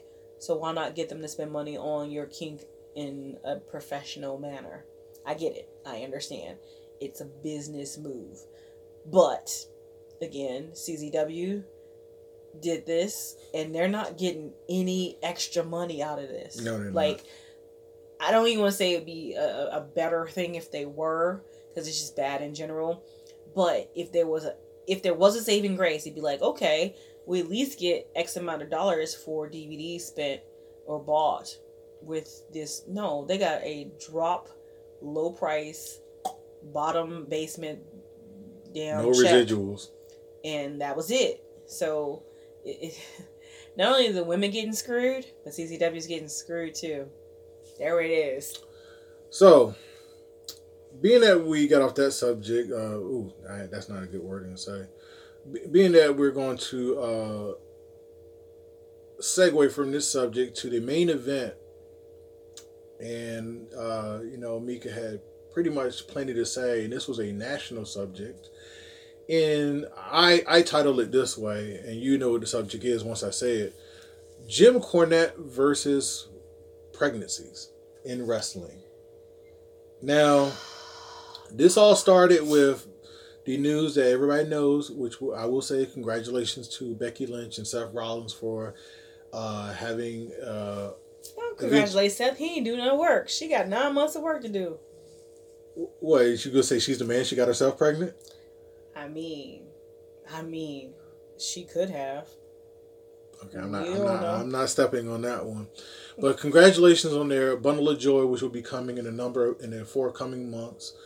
Um, I was very, very congratulatory of this. The only thing I didn't like personally was uh, the whole thing with Asuka getting into the ring and being given the women's championship. But that's a wrestling thing for me. But off of a recent podcast, uh, Jim Cornette, you know, like um, I would say in sensational speaking or ghetto speaking, that Jim Cornette to me is the uncle that you have over at family functions that will talk out of his mouth and you just say, "Oh, that's good." Can keep him in the corner, and he'll say almost anything that comes out. And I am I am an, um, an, uh, an occasional acquaintance of Jim Cornette. You know, funny guy, hilarious. Sometimes he can come off uh, really rough. Sometimes he'll have points that actually make sense. But this one, he just went he went off the deep end on some of the things that he said. I mean, equating a pregnancy to breaking your leg in the ring. Jim Cornette. Like I said, he's the uncle. He's that old uncle that you have that you just he's just there at the family. he's just me. there at the family functions. I, I we, we started off and we were talking about bullies and bad people and I feel like maybe I got a little bit a little bit on the rough side and Jim Cornette just brings out the ugly in me because we talked about wrestling being an old you you call it a all guys thing. I call it the old the old boys club. And Jim Cornette is a card carrying pillar of the old boys club. And he proves it every time he opens his mouth and gives his opinion. His opinion is his opinion. He has done things He has some facts in his his statements. his Though. opinions are his opinions. He has done things in his business that cannot be questioned at this point because we live in a day and age now where there's video and we can go back and look and now back in his dinosauric days there was just word of mouth that's a lot of what it was back in his day so now this old man is equating Becky getting pregnant saying it's preventable, it's controllable. If I was Vince, I'd be pissed off and be like, what the hell? Basically, he's saying the cash cow done went and got herself knocked up. How dare she? I'm paraphrasing. He didn't call the woman a cow, but that is Oh what, boy, if you said that. that is what his equivalency in old man speak is. His thing is, it was avoidable. She could have waited, or first of all, I don't know. I don't think he has kids. No. Maybe he's never had sex. He doesn't understand how these things work. or maybe he heard about, you know, birth control back in the day. Uh, and, and or, you know, I I don't know what they did, but understand for anybody who is not smart on this thing, birth control is not 100% effective. Guess what? Stuff happens. If the girl was taking a pill, if she had a thing in her arm, it does not matter. Something happened, and that little bitty sperm got to the egg, and here we are. So, it's neither here nor there. She might not have been trying to get knocked up. We don't know that they were trying. but they were in love, so I would think that it would. They were having sex. Yes, absolutely, they were having sex. Were they having sex to procreate? My opinion. Mm, probably not. They I were can't just- speak on that. They were probably just doing it to do it because, damn it, I'd do Becky. I'm sorry. Just because she hot Seth from his last girl, that's a upgrade. So, yes, absolutely, Seth. Wait, you wouldn't do Seth? His man bun and his Messiah gear. For, only the white pay per view gear. he don't got that. He ain't got nothing. Uh, His, but his CrossFit uh, Jesus abs. CrossFit Jesus don't do it for me. He too hairy. He looks like a little chia pet. Anyway, Well, he's Latin. anyway. so you know him saying oh they could have avoided this or whatever he he he fell short of saying she could have got it fixed um but I think, Whoa. I, he fell short of it but Mm. again his wording his thinking i think he caught himself just listening to what i listened to with you earlier Mhm. i'm listening to him stop gap and stop pause as he's talking because even in his own mind, I think he understood that he was wrong, but he was so ready to die on that hill. He was just gonna keep being wrong because he repeated himself a bunch of stuff that he said about, "Oh, this is avoidable. This is because she could have just waited." Becky Lynch is thirty three years old. I again, I don't know what he knows in his old age, but women don't keep having babies at sixty five like a man could. At a certain point, the body says, "You're done here, girlfriend."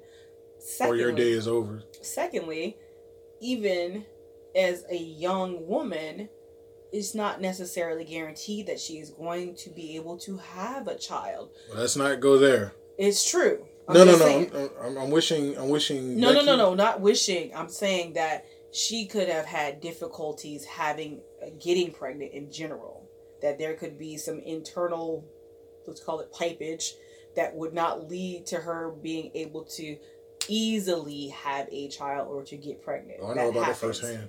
So him being all up in her reproductive system saying, oh, she could have waited. You don't know what's happening in that girl's ovaries. You don't know if she had the option of waiting. You don't know if this was something that they were like, yo, it wasn't supposed to happen. You don't know that. So him opening his mouth as a man and saying she could have did this and it's like getting uh, one of the boys breaking his leg on purpose is the most absolute ridiculous thing I've heard in a long time. And I hear a lot of stupid stuff all the time. Well, personally, when he said the breaking the leg line, I said he could just said like somebody just walk away while they're hot in the business, and it would have just been less painful for him to say that. And I look at this on many different ways. Number one, her body's her body. If she if she wants to be pregnant, she can be pregnant. There's alternatives to that if she don't want to be pregnant. Number two, she and Seth are in love, about to be married soon. Um, it didn't matter if she wasn't in love. It doesn't matter if we didn't know who her baby daddy was. If she had a one night stand, it's the fact that this is this girl's choice and prerogative. Why do you think with, it was number one? Huh? Why do you think I said that was number one? But I'm just saying, it doesn't matter that they were in love that's irrelevant to the point. Yeah, it takes two to tangle, but it, it doesn't matter. If she wants to have a baby in any industry, if you want to have a child, you go have a child. You do what you want to do. Now, now, part of that, this is this is why I was breaking this down so many sections. Number one, and we all and most of us, if not all, should keep it at number one. Her body, what she want to do is what she want to do. She embracing it. We should embrace it with her. A little, little last, little man or a little. Uh, the uh, kid. Uh, li- uh, little. Uh, it's gonna be a little leather jacket with the kid on the back. What, what is it? Uh, what is Seth Rollins? Um, Lopez. No, no, no, no. I'm talking about uh, Messiah. No, before that. King Kingslayer. Kingslayer would come out, burn it down as he walks out there. Oh God. I said that I said that I was like, you know, theme music, burn it down. Oh, here's the baby. Let's hope not. But that no. horrendously funny. it, it would. But as a business standpoint, I was there. I was like, okay, I understand that part. Because Becky was not hot until about a year or so ago. Now, I like Becky Lynch ever since NXT, even that Riverdance gimmick that she had. And when she came out, uh, as far as the uh, quote unquote women's revolution in 2015, I was, I was a Becky. I was a Becky compared to the Sashas and compared to the Charlottes. I was, I like Becky. The steampunk, the uh, I, I love the blue gear that she had at one point. Um, so it didn't work out. I don't know what it was in management creative. She was losing all the time. She was winning the belt, then she would lose it. Then she went away, did movies, came back, lost to Charlotte, and then that's when the man came out. She turned on Charlotte, and sadly enough, she was trying to be a heel, and it did not work with the crowd because the crowd was through with Charlotte. So she started doing promos. I'm the man. I'm the man. I'm the man. Crowd started building with her. Next, you know, the uh, the matchup with her and Ronda Rousey, uh, beating Ronda Rousey up in the in the uh, in the locker room. Then she got that punch from Nia Jax. walking away in the crowd with that bloody nose and concussion. Everybody was ready for Survivor Series. Hated Nia Jax because they put her out of action. And it, and it helped build up to WrestleMania and on and on and on and on and on. She just kept getting fanfare. People wearing the man uh, shirts. People got the man signs in the crowd, Royal Rumble. And it built up to that point where the man won both belts. She was Becky two belts. That's what that was the zenith of her rise of being the man. And after that, she was top woman. She was on Muscle and Fitness magazine, and she was doing everything.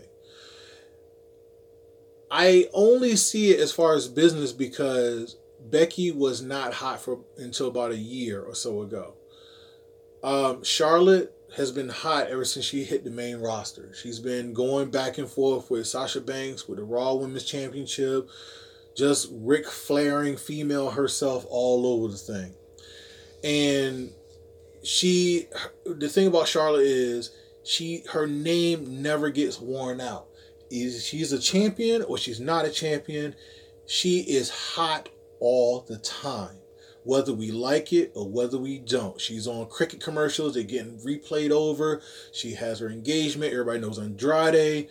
And she and she has her match with um with uh, uh Rhea Ripley at Quarantine Mania. So she's hot all the time. Now, for me, with being with Becky Lynch, I wanted her to knock Charlotte off her perch and be the man as well as the woman in wrestling. But again, it's her body. She want to do what she wants to do. How is Becky getting pregnant not even good for business? Let me tell you how it's good for business. Family, fr- family, family uh, venture. Uh, I, I can't say it. The family part and the PG part of Becky having a child, just like uh, Bryan Danielson having a baby and Brie Bella, and they have the Total Divas show. It did well for them. Now, you take Total Divas out, you take all that side stuff out. Let's just call it what it is with wrestling. She's gonna be out. What they do is not wrestling; it's entertainment. Sports entertainment. As an entertainer, she is pregnant. As an entertainer, she can still contribute to the brand. She can still do all these things. She can go do magazine covers. She can still do movies to a certain point as long as she's not doing stunts or whatever. There's nothing that she does in the entertainment field that she could not do in her pregnant state and still bring in a ton of publicity, money if we were selling tickets, butts in seats to come see the pregnant girl. She could sit backstage, she could sit ringside, she could do promos, she could do commentary.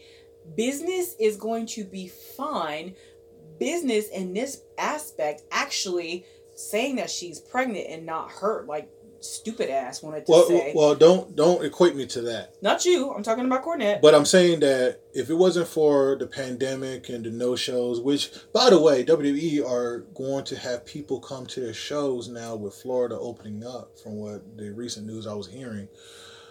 Um, but like I was saying, I was taking everything out as far as the ring, just the ring. Period. So when I when I was saying that, I was saying like it, it reminds me of old Kanye West line. He's like, "Don't leave while you're hot." That's why Mase screwed up. And same thing with rapper Mase. He was so hot in '98 that he left and, and messed his career up. Never had a comeback after that. So, so when I when I when I got that from Becky, the only thing that negates the business part about this conversation is what you said: the body.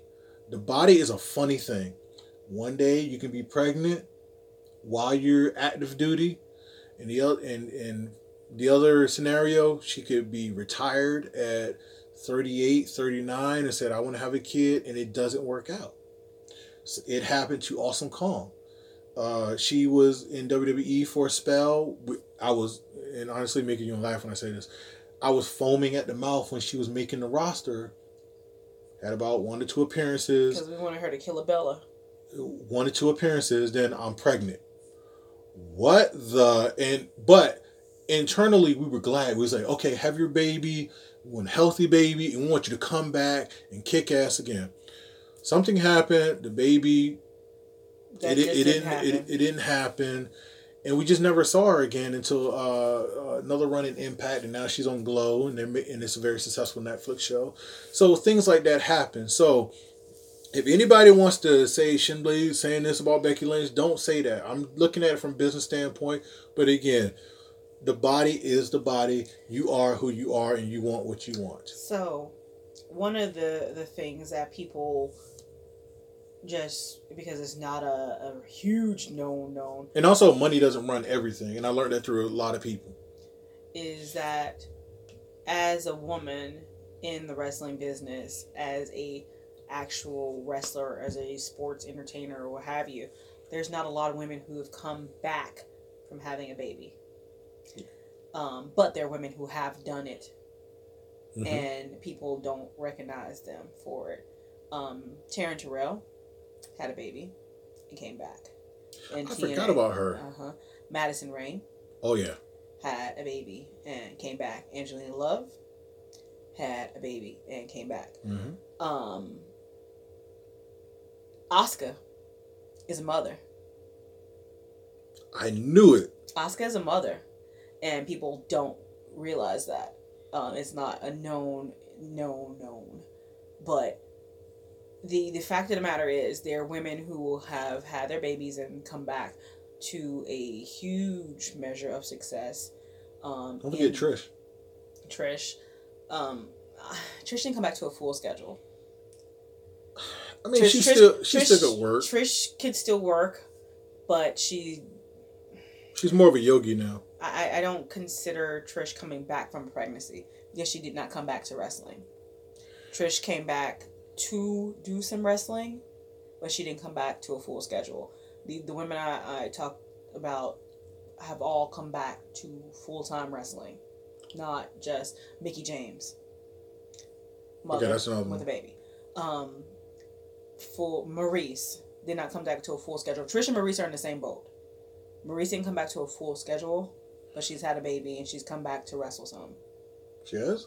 Yes, her and um, Mia's tag teamed against Brie and whatever, Brie and, and Bryan Danielson. Oh, oh, I thought you were talking about now. I mean, they they, they had After that run. I, yeah, they had that first run. I remember that. Brie Bella came back to to do some run, but again, not full. I don't consider. I, I'm not discounting Trish, um, or even the other ladies or whatever, but they didn't come back to full schedules of wrestling. Um, they didn't come back to literally not miss a step or to pick up some steps after they had their babies and got into the ring. All these other women, like literally, if you didn't know, you'd be like, oh, she was just going for a little while and she's back and she's good and she's this, she's that. Like, And, and plus, having a baby is not like having a pet either. I mean, it's like maintenance twenty four seven. No, maintenance twenty four seven for the baby. I mean, you got to make sure the baby's okay. Nowadays, you can't leave your baby with everybody, everything. It, it- there's where Seth gets to be the man. wow.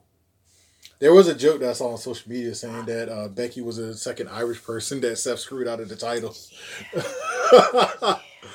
uh, but you know, it was just something that you just laugh, drop off, and then move on. But, But- it, it's it's a possibility, especially considering, let's be honest, Becky and Seth aren't hurting for funds, for money. Um, they can afford to, let's say, Well, well Seth, much- is, Seth is one of the top earners in the company. but but let's say nine months from now, when Becky's ready to come back, she wants to come back. Like, how will they do that? She can bring the baby on a. Guess what? WWE is gonna help make a way. If they put Seth on Monday nights and Becky's on Friday nights, guess what? Who's with the baby? Friday is Seth. Monday is mommy. Especially now, there's not a lot of travel because everything is done in Florida. But even if if back So- we, we, we, we reset to the to the quote unquote real world, it's possible. Mickie James was working a WWE schedule where her husband, Nick Aldis, was working an NWA schedule. Yeah. No, no, I'm just trying to think. I'm not saying I'm not Oh. not disagreeing with you because I know Donovan pretty well. Yes. But again, this kid had his parents watching him in respective times while mommy was on the road, daddy was daddy sitting. Daddy's on the road, mommy was mommy By the way, we forgot one, but this is mostly part time. Uh, Edge and Beth Phoenix. again, I, I say full schedule of wrestling. Okay, Like, but but I just want to put Beth name is a there. Beth is a Beth is a You parent. seen the Edge special? I didn't see the special. Oh my god! Where But Right. again, Edge was playing the dad at home I mean, he has to with the girls. What is It It was so sweet. Oh. God, Lord help me. Anyway, You don't like Edge? I don't dislike Edge, but I'm just saying. I'm. You I'm see the making- rated R superstar to being the dad? I'm. oh, how the mighty are falling. Like, Can you, can you imagine his daughter's Google live sex celebration that Edge did, and he has to explain that? keep them kids away from the internet. uh, Especially uh, Triple H's kids uh, googling Katie Vick. Steph is a parent. I mean, but we don't talk about that because again, she didn't even do part time wrestling. She just did some wrestling. But I'm talking about I back gotta, to I gotta go to that subject one day. yeah. Things that uh, wrestlers don't want their children to Google. on. my career. Oh. just don't do it. But like, Let's be lucky that Val Venis don't have kids. like, but but Jim Cornette again in his old man in ways just said something that is totally, totally uh, ugh, abhorrent is what it is, and he just needs to shut the hell up. I understand that he's doing this for the reactions. He's got to be, because I think that he's Well- an idiot, but I don't think he's that damn stupid. Well, you know, his show runs on the emails and tweets that people ask him questions and knowledge in the business. And this is why, this is my thing about Jim Cornette. Although Jim Cornette can be controversial, he is also a historian by looking at his house and his attic and all the memorabilia that he has. look at any of his stuff. I again, the man is an old. No, I'm not school- justifying anything. No, no, wait, wait for it. He's an old school wrestling connoisseur and personality. What did they do back in the day? They carnied everybody. They carnied themselves. They carnied the fans. They carnied the bookers. They carnied the territory. He has not stopped carnying. And what do you do in his position? He wasn't a wrestler. His job was to manage, was to promote, was to get people over, was to make people basically hate his clients. He doesn't have a client now other than Jim Cornette. And what his business is now is putting himself out there to get reactions. How do you get reactions? By doing what he's done for the past 850 years, being a heel. You think he's carnying people when it comes to Vince Russo? When I you saw that dark side of the ring? I think he's carnying the world still. I'm talking about Vince Russo Uh, something. yes. Yes. The way you saw him foaming at the mouth. Yes. Yes. I, He's I honestly, out of everything, I don't believe that is a carny. everything he's doing. I I think is to get a, a reaction, and it's working. I I consider myself carny because I'm like this old man needs to sit down and shut up. I respect him, but he needs to sit down and shut up because it's stupid. Here, again- but but here's the thing I always said. To me, Jim Cornette is that old uncle, that one old uncle that you have the family functions. That's a little crazy, or he, like you say, the old soul be saying stuff out of his neck. But here's the thing about this: is this is the this is the part that I find funny.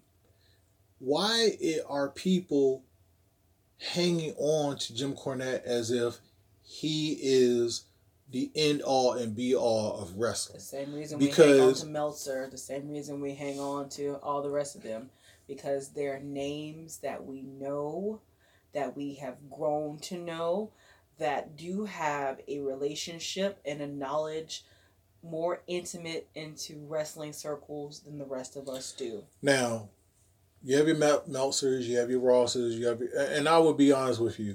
I listen to Jim Cornette, but for for as far as like the guy, what I would think of, Jim Ross. Jim Ross talks about his experiences, who he likes, who he don't like, what he think he should do, what he think anything of, no, excuse me. Anything of that nature, I think of Jim Ross and what he says. I have a an acquaintance relationship with Jim Ross. He calls me by my name, which still shocks me to this day. But he he Jim Ross doesn't really to me have an agenda, except for being Jim Ross. And an agenda.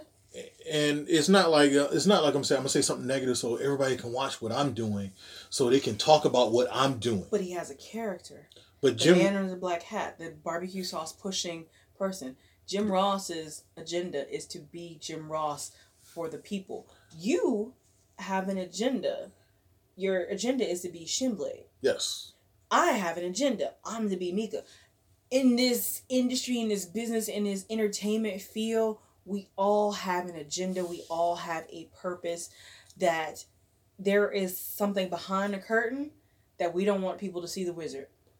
But you don't but you don't do anything and everything to put out there say I can get more people if I change my hair color for this for this date over here or if I change my makeup to this for over here so people more people can like me. You just say I do what I feel. If people like me, it's great. If don't, tough on them. And that's the thing about that's what I like about myself is like, look, I'm gonna be this way. If I inspire people, I'm glad. If I don't, I failed. Maybe they'll see something positive in what it is that I put out. But I'm not I'm not like and we go back to social media. I'm not gonna carny myself to everybody to say, oh, look at my page, like me, like what I put out, and such such such. I'm like, no. I'm, I'm sure going Cornette to, would say you're not a good worker then. He probably would. And I would say, I'm going to do me. I'm going to be as most organic as I can be. And I have done pretty, and not bragging like that, but I've done pretty well to the point where people know who I am. They know where I'm coming from. They know my take on certain things. And and social media does not run me. It does not run me. I log off at a certain point. I get on at a certain point and scroll whatever I see and get off. I'm not going to be that person where every controversial subject that happens in wrestling, like, and then say something controversial on top of that in order for people to yay, nay, or in between. Because that's not the brand that you've built for yourself. That is the brand now that this man has. Not like not like uh uh Dumph, who always goes on Twitter at five o'clock in the morning and talks about such and such politician, either such such such, barking out on Twitter all the time and going golfing and not having to wear a mask nowadays. Are you talking about the Cheeto? Yes. Okay. Dumph. Nope. Mm-mm. Okay. But anyway, but like we're going back to the subject. Congratulations to Becky Lynch. Uh, may the baby be a very healthy baby. Um, to Hope me, that last don't kick you from the inside too much, girl. I was hoping that it's a last kicker, whether it be a boy or girl. I don't want it to be another uh, Messiah, or or with a man bun coming out saying "burn it down," having his own intro music coming out the. coming out the birth canal, weighing in at eight pounds. oh my god! Look, I don't mean to get all up in that in the obstetrics and the OBGYN, but if it comes out like that, please give us a PG version of that video. No, man, I want the full raw uncut version. No, mm, that you know what? I like Becky Lynch, but that's not something I want to see. Mm-mm. I seen the miracle of birth. No, thank you.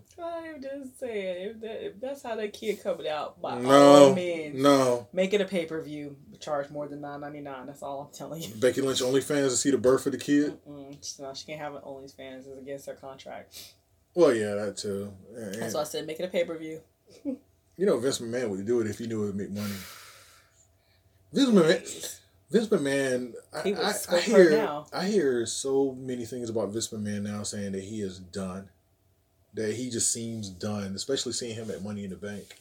He looked fine.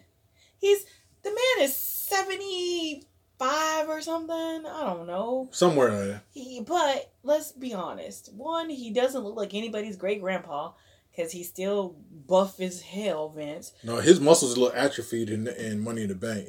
He's not as broad as he has been for the last 20 years. Yeah, because he's. It looked like the latch just went down. Oh, God. Anyway, the man's still Vince. I mean, you know, like him, love him, hate him, indifferent. This man is brought to us a lot of things that we can talk about. Especially uh, the, the 25 words you can't say anymore in wrestling. I mean, there's a video on that that just came out today. We'll have to watch that. But I mean, it's Vince. It's Vince, and yes. The man he, with he, giant grapefruits. He is still holding on tight. Don't let his, you know, lack of youthful vigor um, fool you. He still has a tight grip and grasp on everything. You, you still think he's a genetic jackhammer? I don't want to know unless I can get paid for it. and he, I'm, gonna, I, am gonna need that money to scrub my brain. Okay, thanks. Mm. But if he wanted to marry me and get rid of Linda, I would be a McMahon. I'd take I'd take that. You'd be more of a side chick. He ain't giving up Linda. Listen, he can give up Linda. He Linda probably got him about to go now if they divorced. Listen, Linda got money. Trump is taking care of her, or whatever. Who's I don't taking care know. of Melania? She don't even go here. She's not American. But then Anyway. again, but then again, Linda's too old for Trump. Yeah. Anyway. But Oh, you did, you did, you did like that subject. I mean, not the subject. The uh, scene in Money in the Bank where AJ and Daniel Bryan was I love that. That that reminded me of like I could see put make AJ and D Bryan, Steph and Shane. Imagine Steph and Shane wrestling around the house and they wrestle in the dad's office and dad's like, Get out! right. And they go, ooh, ooh, you did it. No, you fix that. You fi-. That was like two kids getting caught. And then they go back out in the hall and they start fighting again. I I loved it. It was campy. It was cute. Um, I'm not gonna harp much on Money in the Bank though, but I, but I, you know, it's again creative. Yes, it was there, but also it was hokey and it was corny. Uh, number one, the food fight that the girls and the guys mix it up with each other, but there was a great uh, kind of meme of Shayna Shayna Baszler choking out Rey Mysterio. Um, yeah, Paul Heyman was going to eat all that food. You know, food and wrestling just goes up in the air in people's When, faces. when I saw it, I was like, no. yes. Why are we gonna mess Paulie up? hmm Then also the most corniest segment of them all was Dana Brooke in a briefcase in the conference room. And Stephanie coming in there going, It wasn't even coming in there. basically you idiot. like, uh, that's not the case. it was a it was a bad cutaway. Like like she was they were never there together. Social distancing. They just insert Hey, listen, Stephanie got kids at home and an empire to make sure she around for. I'm not mad at her. Stephanie is still where- fit. We don't know where Dana Brooke has been. What kind of germs that girl got? I don't blame Steph. Well, you be on Dana Brooke's side after you hear what Cornette said about her. I honestly, eh, ugh, Yeah. ugh, it would take a miracle. I'm not a fan of Dana Brooke at all. Well, he said that he said that her face looked like they burnt somebody set her on fire and took an axe to her face, and that's what it looks like now. I just want to know why See, she still has a job. That's it. Well, I mean- Alicia Fox is still with. WWE. No, no. I mean, mm, I got words. Minority hire. Mhm. What's Dana Brooks' excuse? Uh, there's a number of people that I could still go on about that still have jobs, and the I, I would do a trade for talent that got released. I mean, the talent that got released can make more money than the people that's still hanging on. But that's another subject for another Dana day. must work for free. You remember how like back in the, the, the trade times they were like Heath Slater was like on the they they didn't draft him to a show he just show up and he was like I'm not getting paid or whatever I'm here. Dana Brooke must work for free. I, I swear, Mika has a loaded gun. what? That was nice. Dana Brooke, I questioned on NXT, and I wanted her to be down there for like a year, an extra year, apart from being called on the main roster. Then she got called on the main roster. It didn't work out for her. They tried to put her in everywhere.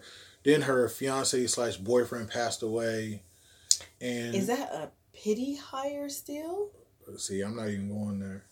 I'm curious. I'm curious. Oh. Again, listen, I'm not saying that she doesn't have some athletic prowess, but Dana Brooke Just is in the though. wrong era of WWE women's wrestlers.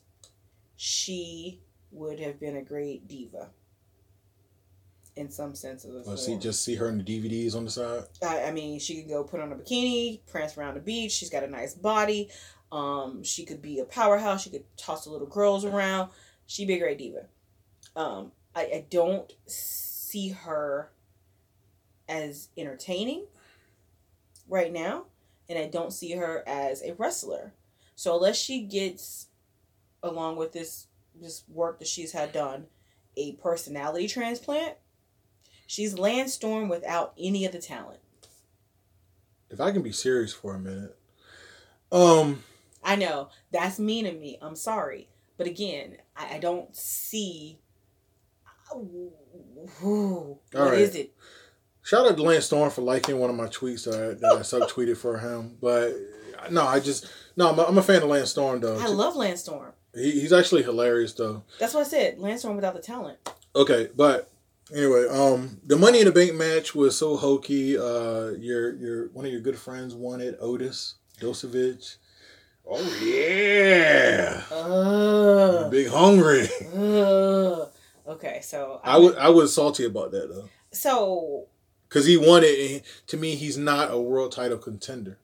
it's a waste. I don't know what they're gonna do with that case. I'm interested. I've written my own way to get that case into proper hands. But speaking of getting the case into his hands, he didn't climb the ladder. The case was fumbled to the ground Comedy, after AJ clearly was it AJ on the ladder? Yeah. yeah, yeah. AJ had control of the case. So AJ and what's his face? Baron, not Yeah. Baron. Whoever, it doesn't matter. Okay. Um had the case, they fought over it. AJ knocked him off the ladder. AJ had it, he fumbled it. But AJ had sole possession of the case. If they wanted to call the thing and say the two of them had possession, they could be co money in the bank winners or whatever, I'd be like, huh, okay, because they both had the case at the same time on the top of the ladder. Wait a minute. How did AJ get out the grave and go into a Money in the Bank match? Uh, the Luke Gallows and Carl Anderson dug him up, and that's why they got fired. no wonder because they were they were having momentum going into that graveyard match Right. and they just got fired for They- digging him up. They got fired for digging him up. Under, Undertaker still got stroked. Don't let him fool Should, you. should, should we should we like him even more since they dug up AJ back? I mean, they're they're for life. Sex Ferguson and uh and uh, whatever Carl Anderson with that is. sex Ferguson. Uh, anyway, They're going Uh, honestly to me. They're going back to Japan. yeah, it doesn't. They, they're gonna make all that money It doesn't matter where they go. They're talented guys. But yeah, like I, I with a hot just- Asian wife. with a hot Asian wife. I just don't understand the Otis thing. Like it, it makes absolute positive. Here's here's where I see the Otis thing going. By the way, um, here's my booking, y'all. I got a feeling. Um, I got a feeling I know this one. Otis is feuding with Dolph Ziggler. Dolph challenges Otis for the case. Dolph wins the Money in the Bank briefcase from Otis thanks to interference from Sonya, whatever her long ass last name is. Sonya Deville, Yeah, yeah, Deville, not Berenato. not or Nar- whatever, uh, D or whatever. Daria. Berenato. Um, whatever. With Daria helping She's him. sexy too, though. But you know, Dolph wins the case. Dolph cashes in the case on who's the SmackDown champion right now? um, wow. Exactly. What uh, Braun and the Fiend? Uh, Well, no, it's, it's still Braun Strowman. Braun, Fiend. Who's the other No, one? Braun Braun is a champ. Who's the Raw champ? Uh, McIntyre. Oh no. So yeah, yeah. Dolph they gonna be wins the case. Cashes in on SmackDown champ, and that way, the Fiend and who was SmackDown champ? Braun. Braun can feud without the title being in the play. I think putting the Fiend, giving the Fiend the the championship was one of the worst things ever. Whoa, Fiend doesn't have the championship right now, does he? No, No, Braun has it. Braun having a championship is the worst thing ever because Braun's supposed to be this big unstoppable monster. number one, that's a tainted WrestleMania. Honestly, if it weren't for Roman Roman Reigns packing his bag and going home, that would have never happened. So that was an audible, what I call that. Bad move, but it was an audible. Just like Bill Goldberg winning the title in Saudi Arabia because he couldn't be beat by the fans. Like, why did you book him? Like, you could book booked So they- Goldberg in They somewhere didn't book the Fiend. They booked Bray Wyatt. Who? That that that that's that's so, where the, so, the so the, Mr. Rogers was in Saudi Arabia and lost the title. yes, that's where the gimmick comes in. He didn't fight the Fiend. He fought Bray Wyatt. You want to see that Braun- tape again? Yeah, yeah. Braun didn't fight the Fiend. He fought Bray Wyatt. No, no, no, no. You're talking about Braun Strowman. I'm talking about Goldberg. Oh, well. about Goldberg won it. He won in, in Saudi Arabia because he couldn't. He, he didn't want to look weak and such and such. I'm like, you could have booked him somewhere else. yeah. But Braun beat Mr. Rogers, so it doesn't count. right. But anyway, Um. Anyway, Money in the Bank in a nutshell, corny. Um. Hokey. Hokey. a good word. And I'm about to show Mika uh, Stampede, uh, the Stampede match from uh, Double or Nothing A- Oh. AEW. So uh, we're gonna get out of here. Calgary wrestling, sweet. I wish. We had so mu- much more to talk about. Dark Side of the Ring. Uh, we'll get into that later. We've been talking for a lot. So, um, by the way, if you want to catch me on social media, you can catch me at Sensational One on Twitter and Instagram. You can catch Mika Villas at Mika Villas, M I K A, V like victory, I L L A S. That's on all of your social and your medias, y'all. Catch her on Facebook, Instagram, and on Twitter.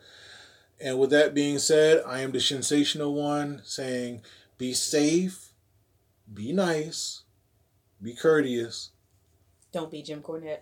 and don't be a dick. Bye.